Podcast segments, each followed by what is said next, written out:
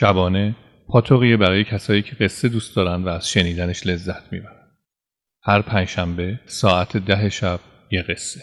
قصه های کوتاهی درباره زندگی خودمون و آدم های دورو برمون. و اما قصه امشب. دعوت فقط دو ساعت گذاشته بود و هیچ اتفاق تازه‌ای نیفتاده بود ولی خیلی چیزا عوض شده بود. دو ساعت قبل همه چیز بیرنگ و رو و کدر بود و حالا که امتحانم تموم شده بود همه چیز رنگ و بوی تازه‌ای به خودش گرفته بود. با اینکه امتحانم رو خیلی خوب نداده بودم ولی باز هم شادی و نشاط وصف ناپذیری داشتم. دو ساعت پیش دلم هیچ چیزی نمی‌خواست ولی حالا خیلی چیزا می‌خواست و خیلی چیزها رو هم نمی‌خواست. دلم نمی‌خواست برم خونه.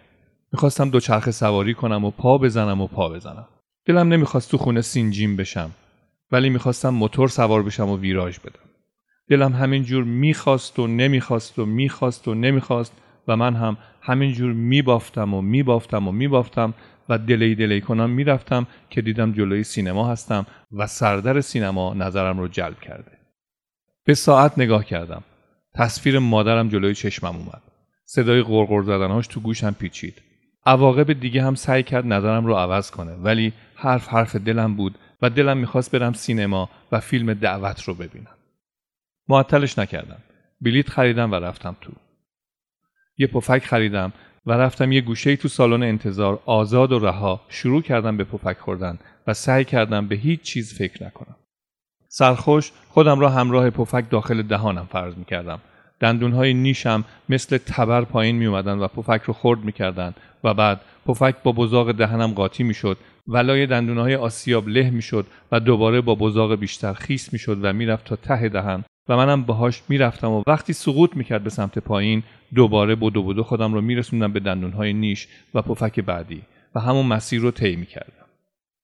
دفعه پنجم یا ششم بود که نزدیک حلق صدایی رو شنیدم. خانم اشکالی نداره اینجا کنارتون بشینم؟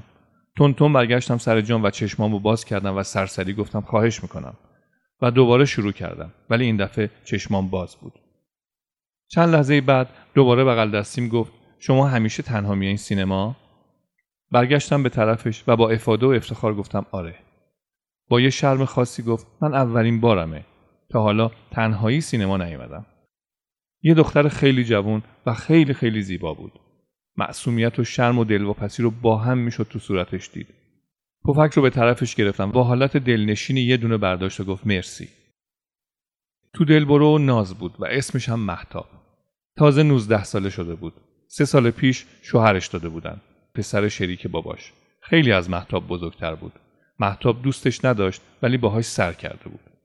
اون اوایل از ترس پدر و بعدتر به امید روزهای بهتر و کم کم امیدش رو هم از دست داده بود و امروز یک دفعه به این نتیجه رسیده بود که باید یه تصمیم جدی بگیره و بیخبر اومده بود بیرون تا راحت تر تصمیم بگیره. به این نتیجه رسیده بود که باید اونجوری که دلش می‌خواد زندگی کنه و در اولین قدم اومده بود سینما. اونم تنهایی. گفتم حالا چرا یهویی همین امروز دستش رو آروم گذاشت روی شکمش و گفت امروز فهمیدم بار دارم. می‌خوام بندازمش و از شوهرم جداشم. دیگه نمی‌تونم تحمل کنم. می‌خوام زندگی کنم. من با اینکه سه سال ازش بزرگتر بودم ولی مات و مبهود فقط به حرفاش گوش می‌دادم و دلم براش خیلی میسوخت تا حالا به شوهر فکر نکرده بودم و این ماجرا حسابی برام عجیب بود نمی‌دونستم چی باید بهش بگم البته فرصتی هم برای گفتن نبود چون محتاب مجالی برای حرف زدن من باقی نمیذاشت. حراف نبود ولی اونقدر دلش پر بود که می‌تونست تا آخر دنیا حرف بزنه. صدای زنگ شروع فیلم شنیده شد. بلند شدیم و به طرف سالن رفتیم. تقریبا چسبیده به من میومد سالن خیلی شلوغ نبود و می‌تونستیم کنار هم بشینیم و نشستیم. تا قبل از شروع فیلم پفک خوردیم و کمی حرف زدم. از رشته تحصیلیم پرسید و از آینده و با شور خاصی از ازدواج.